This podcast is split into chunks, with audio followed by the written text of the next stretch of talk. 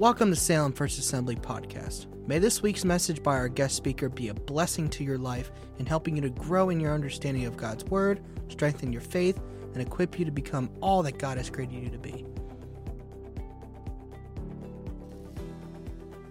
Welcome to First Assembly. We're so glad you're here. I know he's ready to go. We're so glad you're here. You're starting off the journey, and um, let's just take a moment. Can we just pray for them? Can we? Reach your hand. Father, we just, uh, right now, we ask that you would touch um, this family that's before you. Lord, will you touch the Browns? Lord, help them as first parents and husband and wife. Strengthen them and touch them. Draw them ever so close.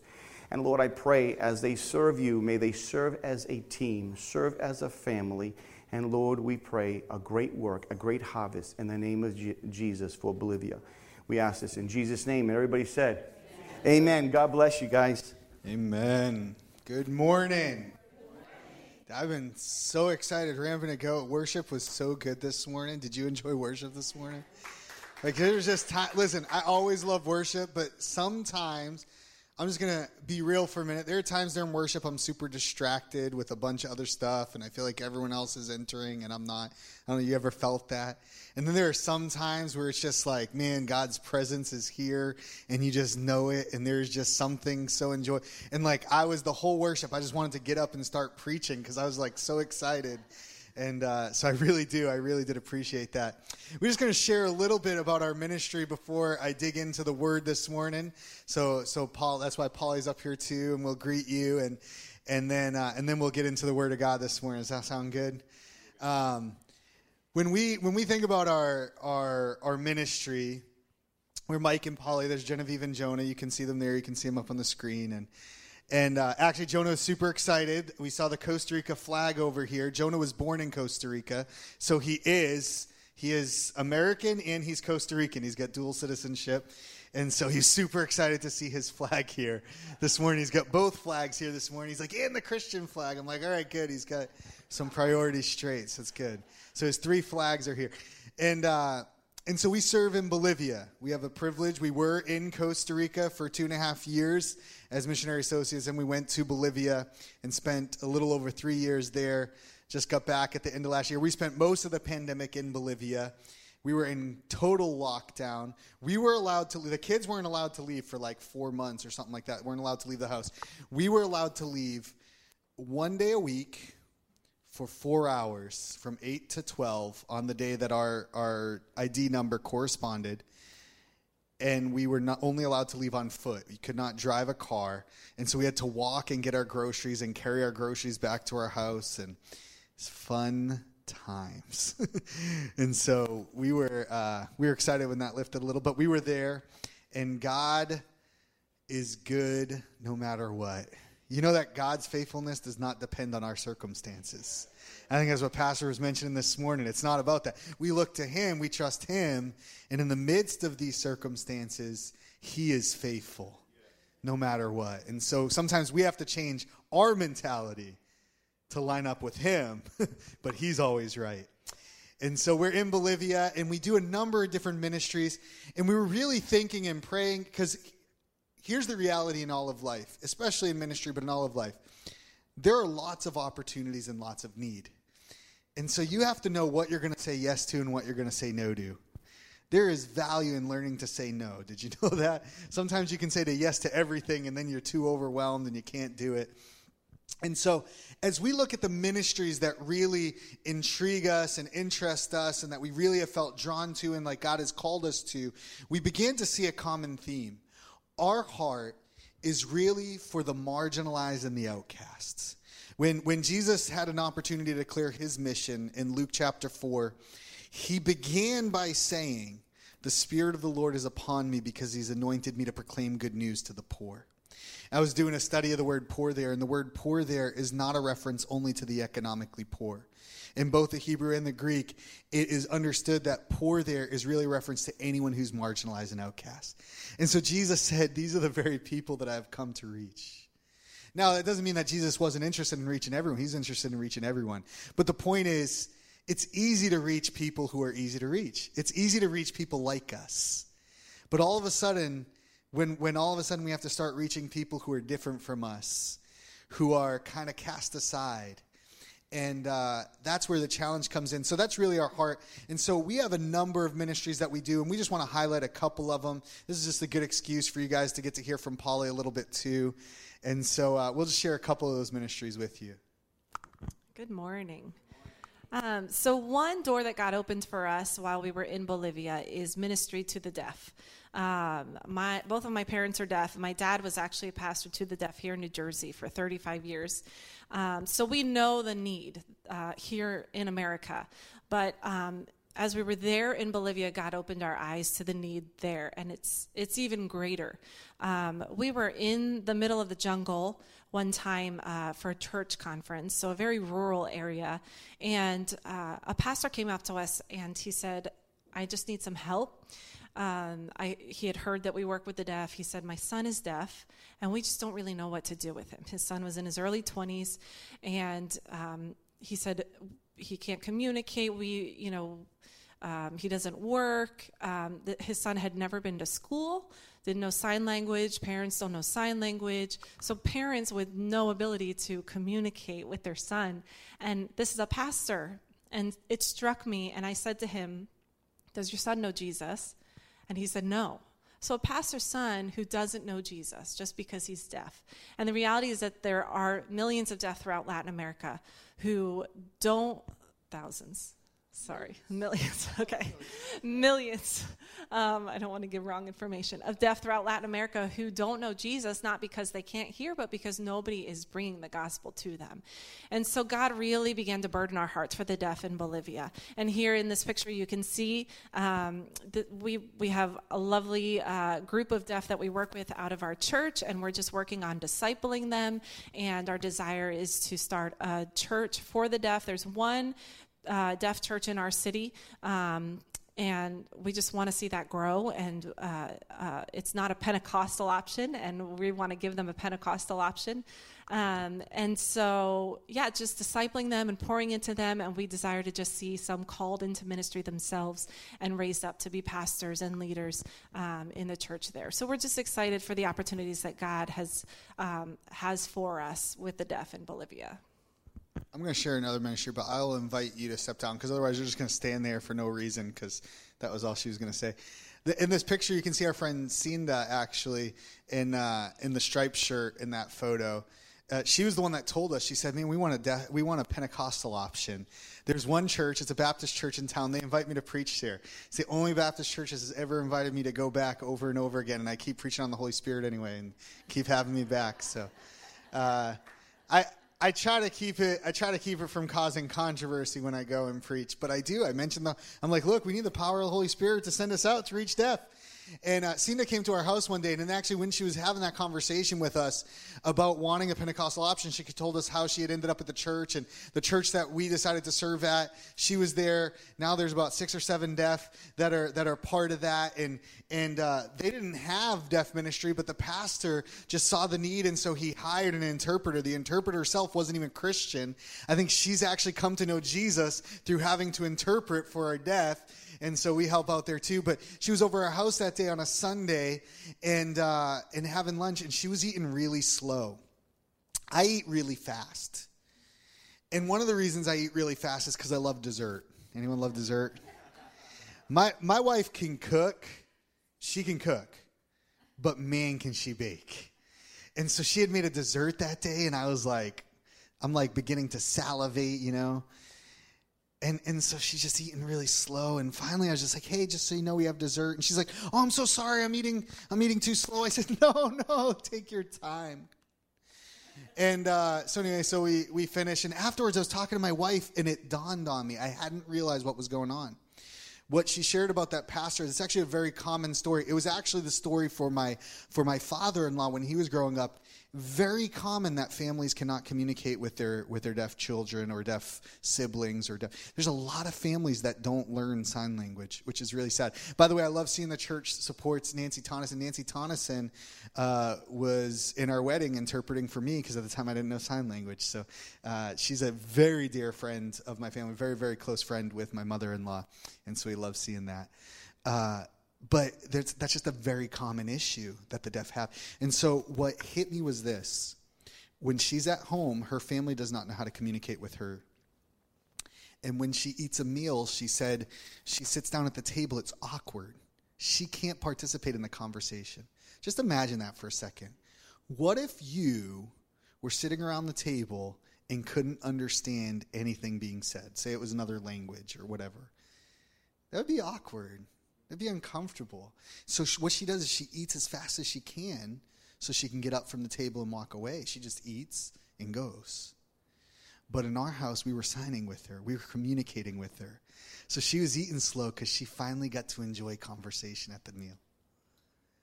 What dawned on us was this both literally and figuratively, what we had given her was a seat at the table. Think about that. Are we willing to give marginalized the outcast? Are we willing to give them a seat at our table? That really challenged us, and so we're very thankful and grateful for what God's doing among the deaf in Bolivia. If you took all the deaf in every country in the world and put them in one group together, they would make up one of the largest unreached people groups in the world. Uh, and what is interesting is they actually are more identified to their deaf culture than they do their national culture in many circumstances. So while every country uses their own sign language, there's a question we get a lot. So I just give this as information now. Every country uses their own sign language. It's not the same from one country to another. But the culture is so similar. In fact, as soon as they find out that my in laws are deaf, they immediately welcome us in. Say, You're part of us. You understand us and uh, and so it's really great opportunity. Another ministry that we work with in Bolivia is a lot with kids. That's another area where there are a lot of kids who are just kind of pushed aside, especially kids in impoverished communities. We work with Child Hope, being a sponsorship ministry. Uh, where we give kids access to education and we give them food. We help them with uh, medical needs and things of that nature. But more important than anything else, we give them an opportunity to know Jesus. Studies say that education is the number one way for someone to leave poverty, which makes sense and is true. But we know that ultimately, really, Jesus is the number one way and so we give them that opportunity. I think I have a picture, if I have one there, of me talking to a bunch of kids. It's one of my one of my favorite schools I like to go to. This was actually right before the pandemic hit, so I got to be there. This is this is probably one of the last photos of me and a group of people, uh, not social distanced, so of, of, of, a group quite that size. Uh, and they have not gotten back to school in Bolivia yet. Everything's still online, so this was a unique one, but this was February of last year. And uh, in this particular school, we're talking about the Petitionniks earlier. Of course, they worked with Child Hope in Bolivia as well, and they worked in this school too. This is a school right near a prison. It's about a block away from a prison. And actually, some of the kids in our school used to live in that prison. It used to be, now thank God they've changed the law, but it used to be that dad went to prison, the whole family moved in with them.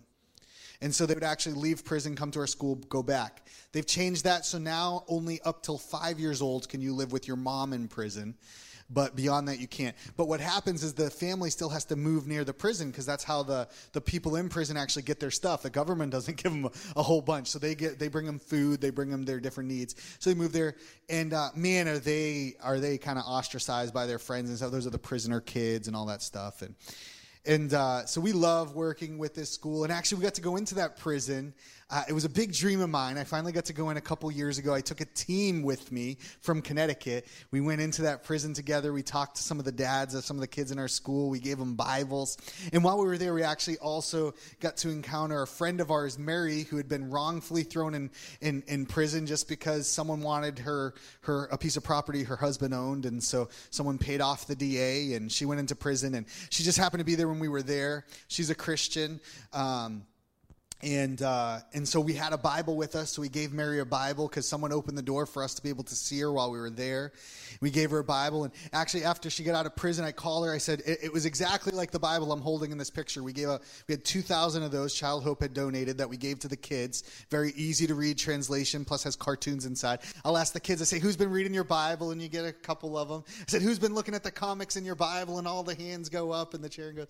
So it's a, it's an opportunity, and uh, so we gave her one of those, and and we said, uh, I said, Mary, Mary, tell me about the Bible because you know those were donated. I just want to have a story. How did the Bible bless you while you were in prison? Because I know it was a hard time, and so that we know that the Word of God brings hope Amen? There's power in the Word of God.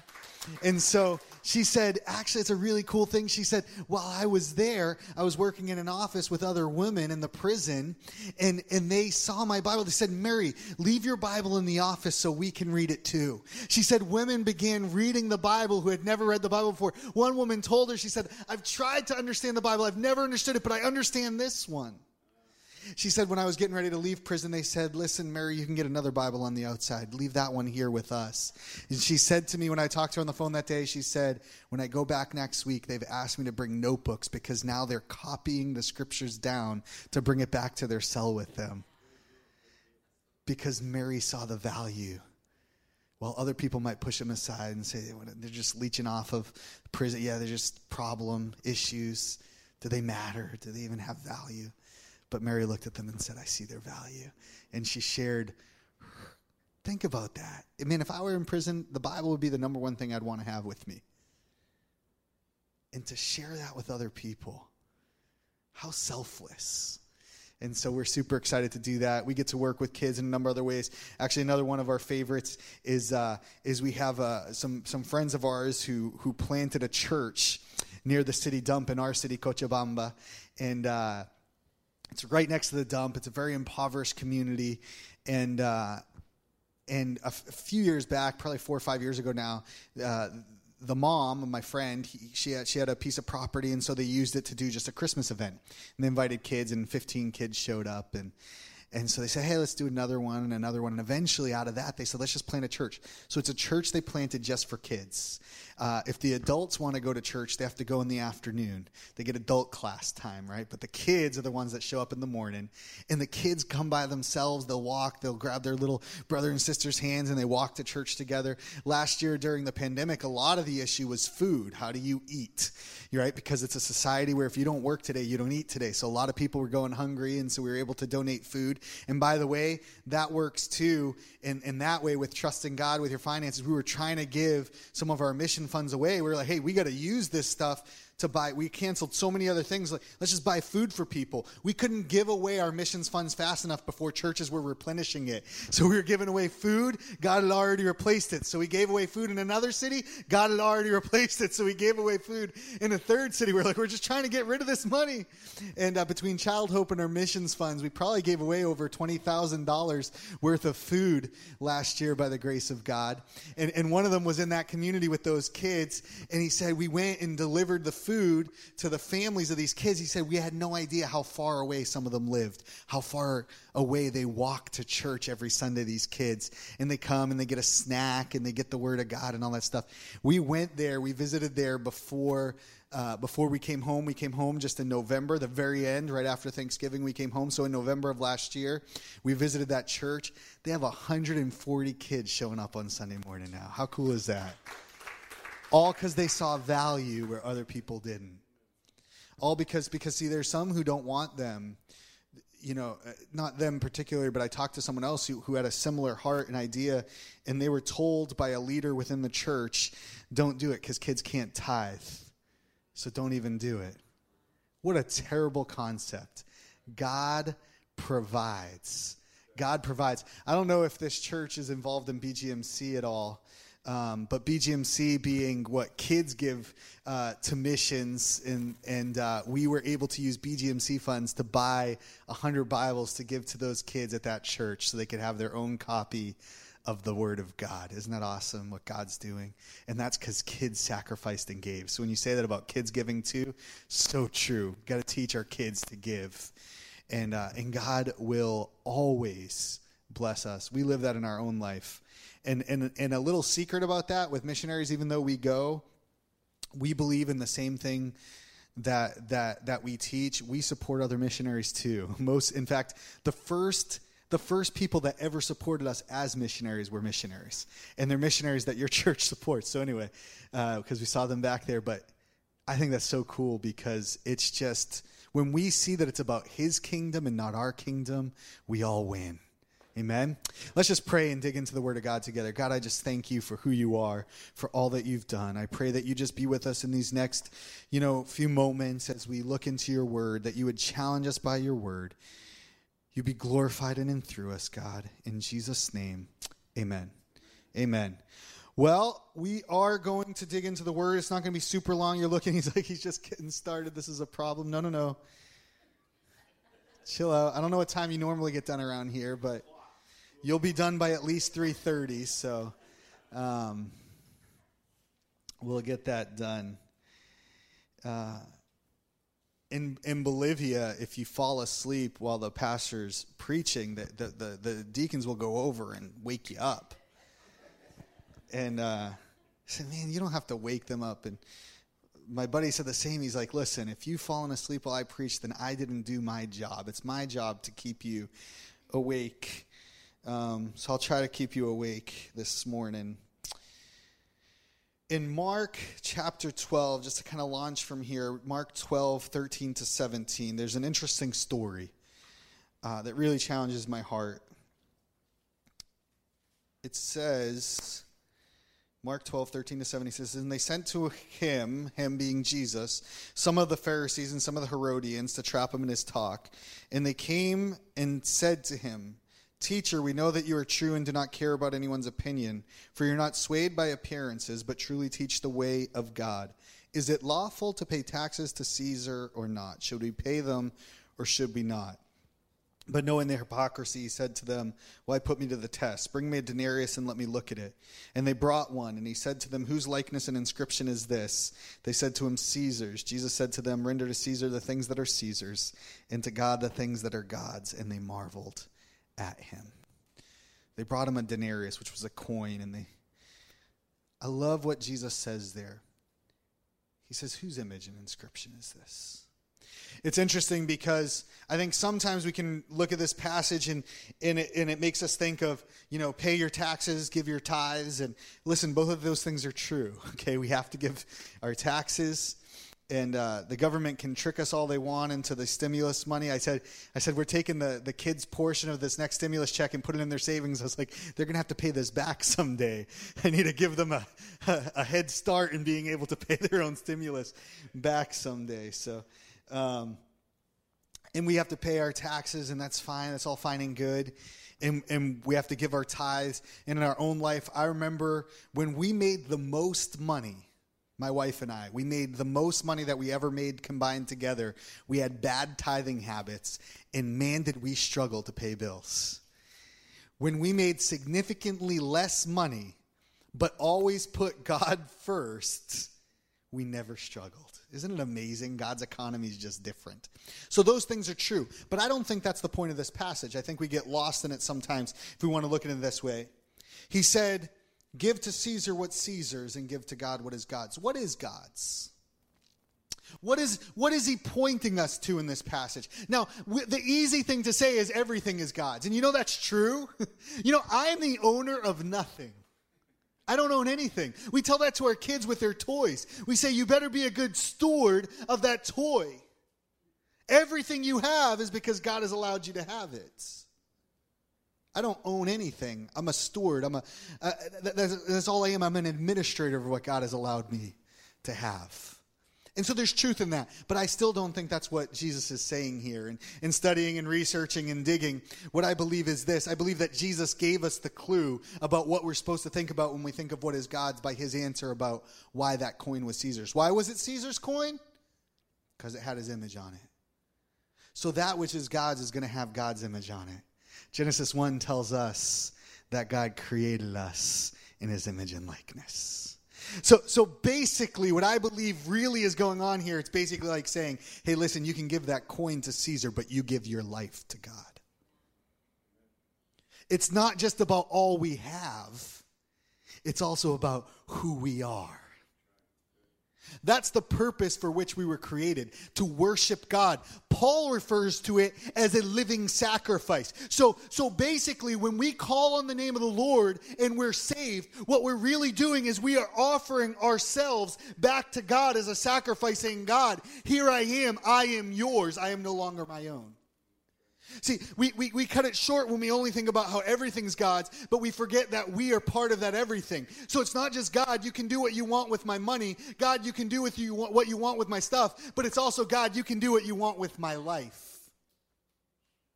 Are, are, are, we willing to live for Him and to let Him really be in control of our life? Because I think that's ultimately what this really comes down to. We can give that coin to the, the government, but man, are we willing to give ourselves to God? And, and, so, because of this, I very much look at us like coins. We're a room full of coins today. I, I think that it's a great image because Jesus used that image. We're going to jump into that passage in a second, but but but it's as though we're all coins, and on the face of our coin, that is us, is the image of God. We were created in His image, and you know that's where our value comes from. Our value is 100% tied to the fact that God created us in his image and likeness. That's what separates us from the animals. Don't tell that to PETA, but we're different. we were created in his image. We had someone from PETA that used to come to our work, and she had all these stickers on the side of her car. And I'm, I'm for treating animals well. I'm not for mistreating animals, but she had these things that said your lunch was murdered. And I was like, man, I hope so. It'd be really awkward if it was still alive. But, um, but that's what separates us. We have value. And you know what's amazing is we all have the same value.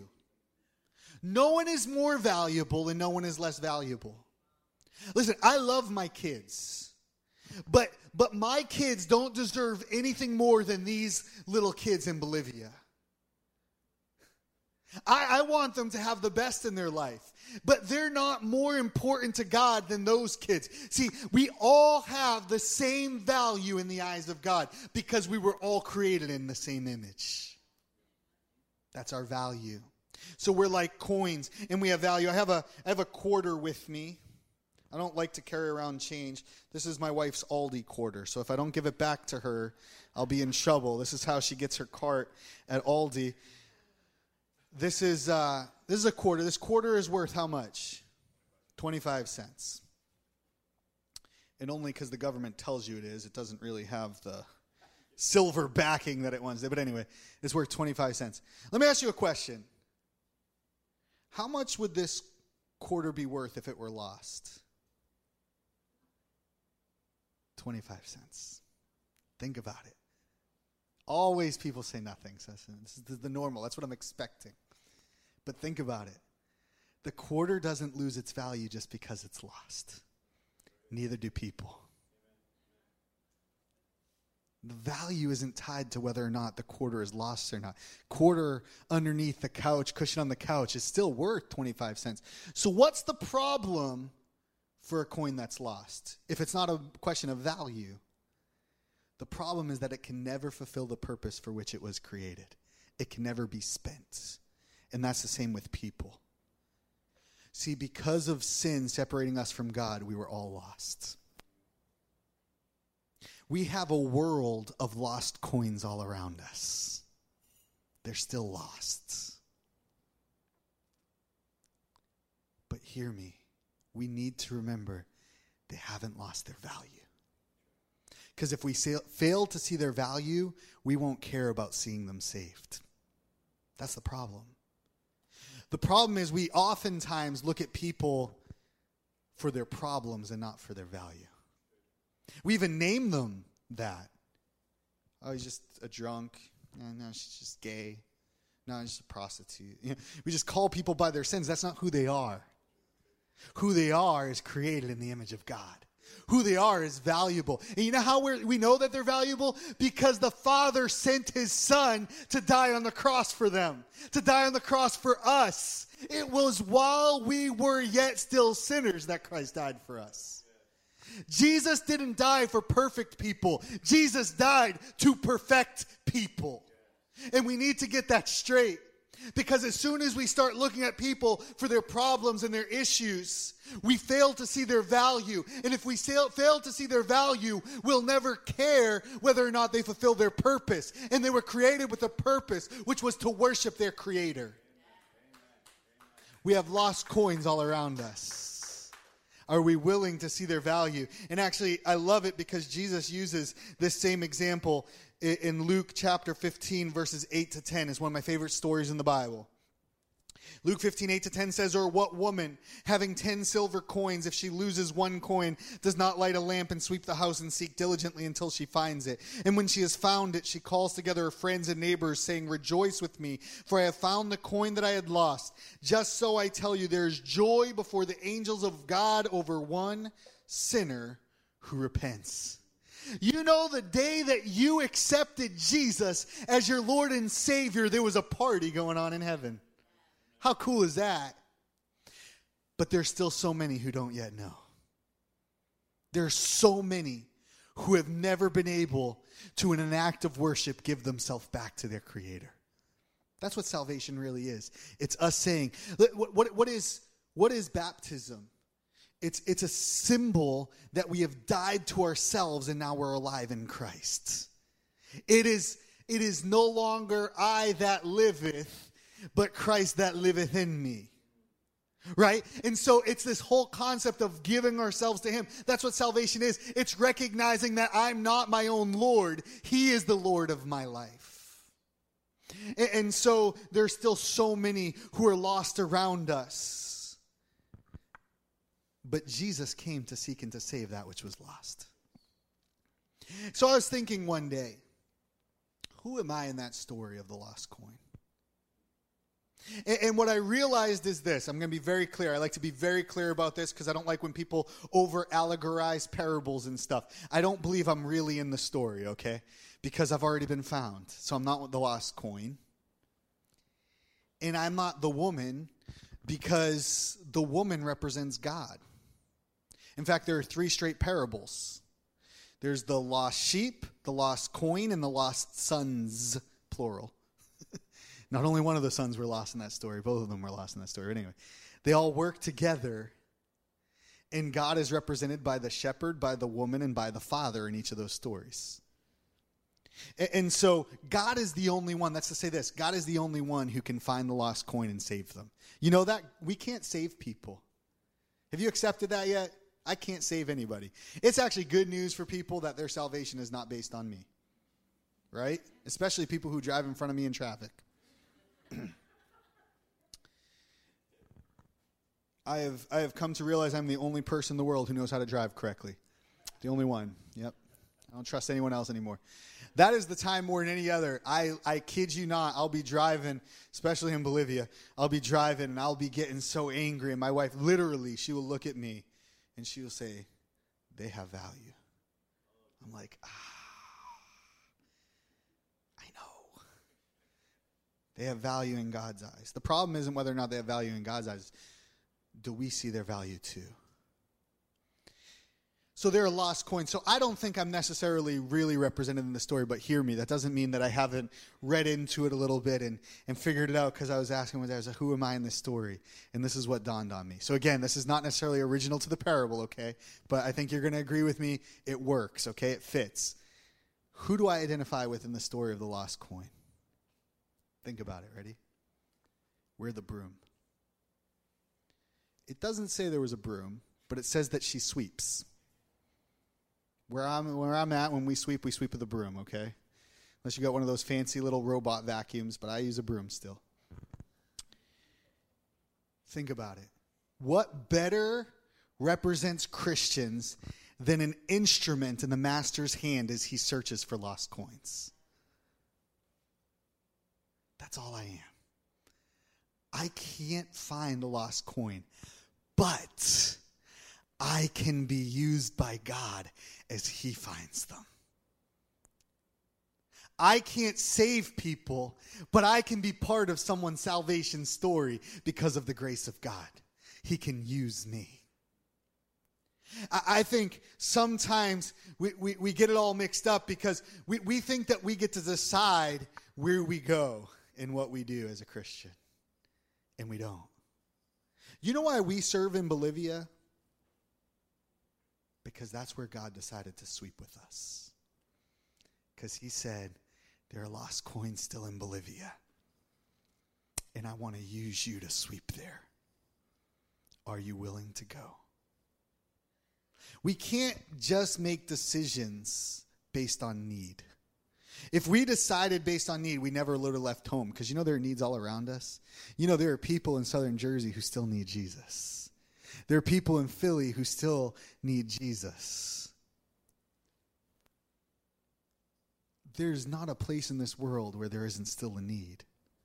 Though it is true that there are people who have a whole lot less opportunity and have heard a whole lot less. Some have never heard. A pastor's son who has never heard the gospel message just because he's deaf. But God looked and he said, I love them, I care about them, and I'm going to use you to reach them. It's a beautiful thing. We're not worthy to be used by God. That's a privilege that we have of being Christians. He chooses to use us. He could do it without us, but that's not what He chose to do. He chooses to use us. That is a privilege.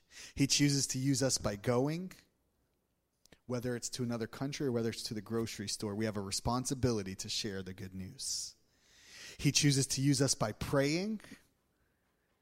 Not only do we pray for missionaries, which, by the way, that is the that is the most important thing that you do. There are moments when the only reason we keep going is because we know someone's praying for us.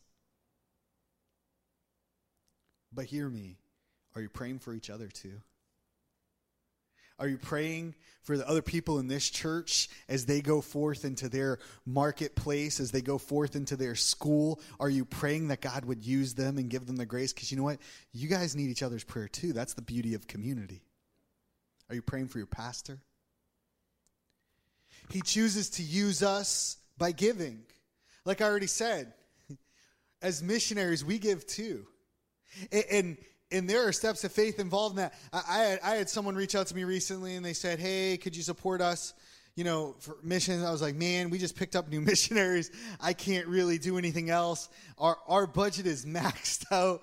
We already been trying to support more than what we can probably really do on our own, and and yet then all of a sudden god had put on our heart someone else that was a missionary and we reached out to them and said listen we just gotta we just gotta partner with you in this i believe in what you're doing god wants to use us in the process in our giving in our praying in our going we're in this together we can never do it on our own but you know the thing about a broom is a broom doesn't have always a nice job. Think about it.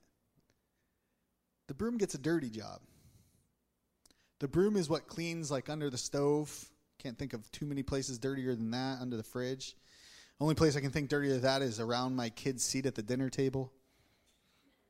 And the only place slightly dirtier than that is around my seat at the dinner table.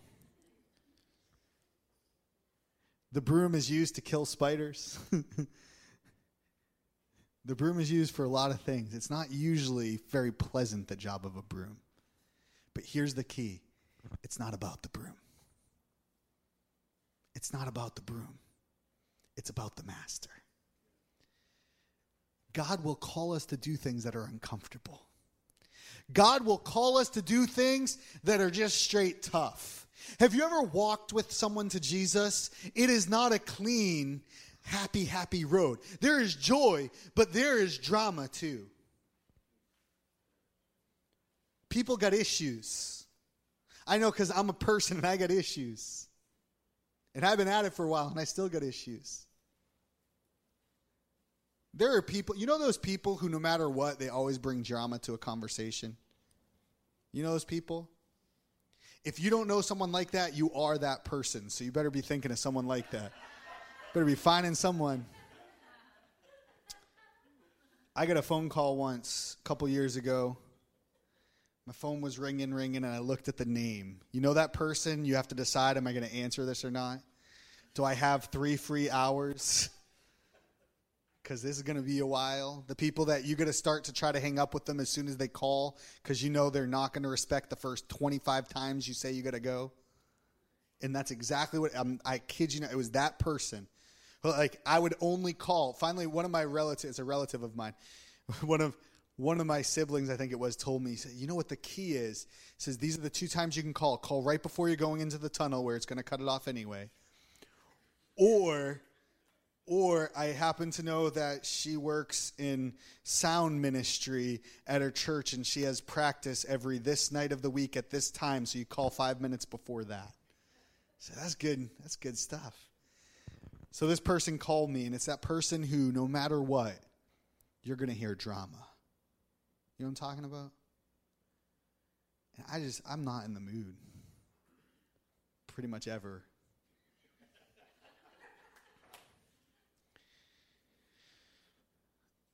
Like like I one time had to call a shop for a transmission because this person was helping us out and the person on the phone, the transmission place, about this family member said, You need to get that person help and started telling me all these stories. I'm like, a random stranger, you've heard all this drama now too. Yes, absolutely I have. He said, Oh, that's I love her.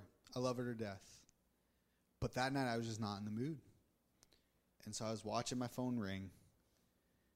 I was like, I don't think I'm going to answer it.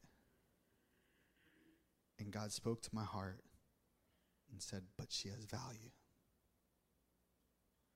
It's not for us to decide if it's inconvenient because it's not about us. Can I tell you, moving overseas is inconvenient, but it's not about me. Leaving your family's inconvenient, but it's not about me. Giving up finances for missions isn't easy, but it's not about us. I'm not comfortable talking to people. It's not about you. We have to stop making ourselves the subject of the sentence because it's not about us. Who cares if it's inconvenient for us? Because at the end of the day, our responsibility is to glorify Him who is, as we sang this morning, the King of Kings and the Lord of Lords. It's about Him. Sometimes it's a rough job. I'm not going to lie. But thank God that someone was willing to walk with us through our drama and our issues and our problems too to help us come to Jesus. Someone took their time to share with me. How selfish would it be for me not to share that with others? And listen, I'm not perfect in this, but hear me. There are lost coins all around us and they have value, but they still don't know what their purpose in life is. And we have a responsibility to share that with them, that they have a purpose to worship their Creator and give themselves back to Him in an act of worship. We need to start looking at people for their value and not for their problems, as I said. You know what, what's interesting? I'll wrap up with these thoughts, but what's interesting is see how I snuck that in? I said these thoughts, not this thought. Anyway, what's interesting is when we when we look at people because of their problems what we're doing is accusing them. You know when we accuse people we're doing the wrong job of the wrong person in the bible. And i'm not saying don't stand for what's right. Listen stand for what's right. We can call sin sin. I'm against that whole mentality movement of we're going to pretend things aren't sin. No sin is sin. But let's not only point out other people's sin. We have we have our own issues we're working through but when we accuse people, we're doing the wrong job of the wrong person in the Bible. I want you to imagine with me this is the throne. You know, someday we're going to stand before the throne where God the Father is going to be our judge. And imagine with me that we're before the throne. In the way, as we read in the Bible, this is just the imagery I get in my mind, is Satan, or the Satan, the adversary, will be accusing us and he's going to throw every accusation. You know what's the crazy thing? Even though he's the father of lies, he doesn't even need to lie about my long list of issues. You know what I mean? I got plenty of sins. He can just say what they are. he doesn't got to make them up, and he can accuse me. And that's what's going to happen, I believe, that day is he's accusing me, accusing me, accusing me. But the good news of the gospel is that we have a great lawyer, an advocate in Christ Jesus. And for every accusation that Satan hurls against us, Jesus will be here to say, But I took that one. But I paid for that one. But I shed my blood for that one. That one has been paid for. And the Father in that glorious day, because we're in Christ Jesus, will declare us innocent. Are, are, are we just going to accuse people for their sin, deride them for their sin, look at them for their problems? Or are we going to point them to the great lawyer? Because there's the good news for us when we're in Christ Jesus. This is what I envision when I say we're in Christ Jesus. The Father no longer sees me, He sees Jesus surrounding me. Whew, is that good news? Are we willing to share it with others? Are we willing to be the broom and say, God, here I am. Use me to seek and to save the lost. Use me, even if it's a messy job, even if it's inconvenient, even if it's not what I really want for myself. It's not about me, it's about you. So, for your glory, for your name's sake, spend me, Lord. Use me, Lord. Missionaries years ago used to pack their coffins because they didn't know if they would come home alive again. But what they recognized was it wasn't about them, it's not about me. Is it hard? Listen, in the middle of a pandemic, and in a moment last year that we went through where we lost a baby, my wife was pregnant, we lost our baby, and we wanted nothing else than to have family around us. Is it tough? You bet it's tough. But it's not about us. And it's worth every moment. And it's no tougher for me than it is for you, for anyone else. We all have sacrifices we have to make in the kingdom. Because the sacrifice ultimately is this I die so that he lives in me. I die to myself. I'm not promoting Mike Brown, I'm promoting Jesus Christ. Is he worth it? Are we willing to be the broom? Can he sweep with us? Are we willing to say whatever it takes? If you want me to stay in southern Jersey, I'll stay in southern Jersey. If you call me to Iraq, I'll go to Iraq. Whatever it is, Lord, here I am. Use me. Let's stand up. God, I just thank you for who you are. I thank you that while we were yet still sinners, Christ died for us. I thank you, Jesus, that you are our great lawyer, you're our great advocate, and you paid the price for us. You paid a debt that you didn't know.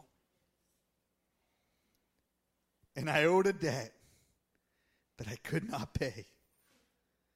But you, Jesus, came and washed my sins away. Help me. Help everyone here. Help us to be the broom. Help us to be instruments in your hands. It's not about us. Our sacrifices are different, but we all got to sacrifice. Because as human beings, our desire is to serve self. But in your kingdom, you call us to be selfless. Help us to be willing, God, to spend ourselves back to you as an act of worship, constantly reminding ourselves that it's about you. I thank you for the privilege and the joy that we have to be called your sons and daughters, to have value in your eyes. Knowing our issues, you chose us. And there are still so many who have yet to hear. Some because they're deaf, some because no one yet has stood in their village to share. But even those around us who still don't know. There are lost coins in our families. And sometimes it's inconvenient and uncomfortable, and we don't want to deal with it. But God, remind us of the value that they have in you.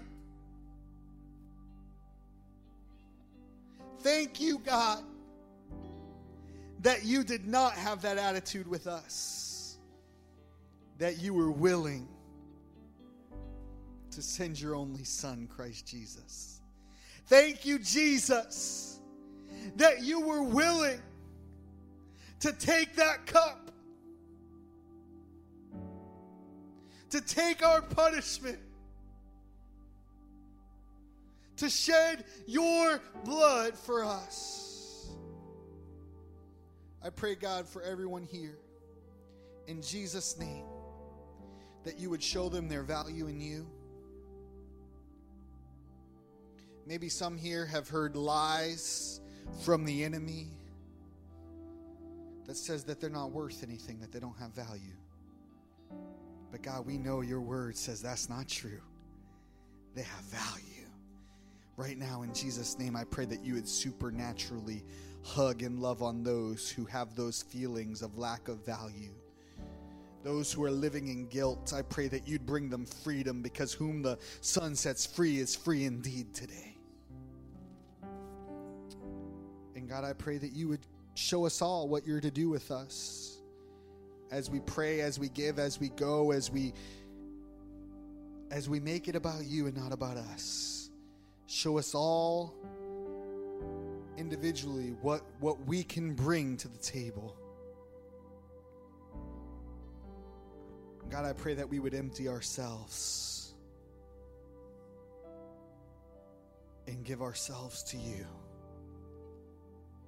May I be an obedient instrument in your hands, God. Use me. Use me. Use us all.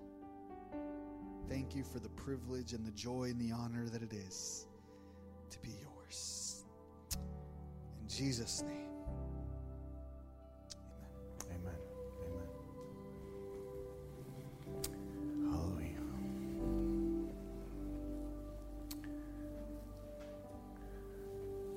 Thank you, my brother. That was a really good challenge to recognize that the people have value and that we're brooms to do the work of the Lord. I don't care how old you are or how young you are, you have work to do. And we need to keep that focus on the work, not on our situations or our circumstances, but opportunities all there. I'm just a broom. I want to be a wide broom, cover a little bit. You have those small little whisk brooms, you know? They're good for killing spiders. How about a big giant broom? How big is your broom? How big do you want your broom to be for the work of the Lord?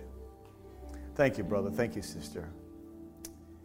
Let's ask God to help us to be the best servant possible, that we leave these doors as we go into a mission field. Not fleeing from his presence, but going with his presence. Not leaving the presence of God, but wherever you are, so is he. Just remind yourself that your faith promise cards, if you fill them out yet, if you want to place them in there, or your tithe, the buckets at the end there. And let's really believe God for some great work. And let's believe God for, as we celebrate missions in the next two more weeks, as we just hear from all different voices and just all God is doing. We're so glad that you guys are here today. We so enjoyed your ministry. I know I so enjoyed your ministry, and I'm really speaking on behalf and feeling that they did too as well. And uh, glad to see, meet the whole family as well. And you do have some great kids. I know we prayed for them, but continue to pray for them. Get one of their prayer cards on the way. Can I just send you out there if you can kind of, kind of, if they have any questions maybe for you, you can tell them about all your potatoes that you have in Bolivia. How many, how many potatoes are actually in Bolivia? Do you know how many? I believe, I'm going to go from my thing, I want to say there's over 120 something, there's that many potatoes. That's what I've been told from one of my friends that served there. There's a lot of potatoes, a lot of potatoes. They should have potato guns out in Bolivia. Let's go before Father. The altars are always open, and we've been challenged about souls. And if there's one thing that the Church of God needs a renewal of heart is seeing everybody. Everybody has value. Everybody has value.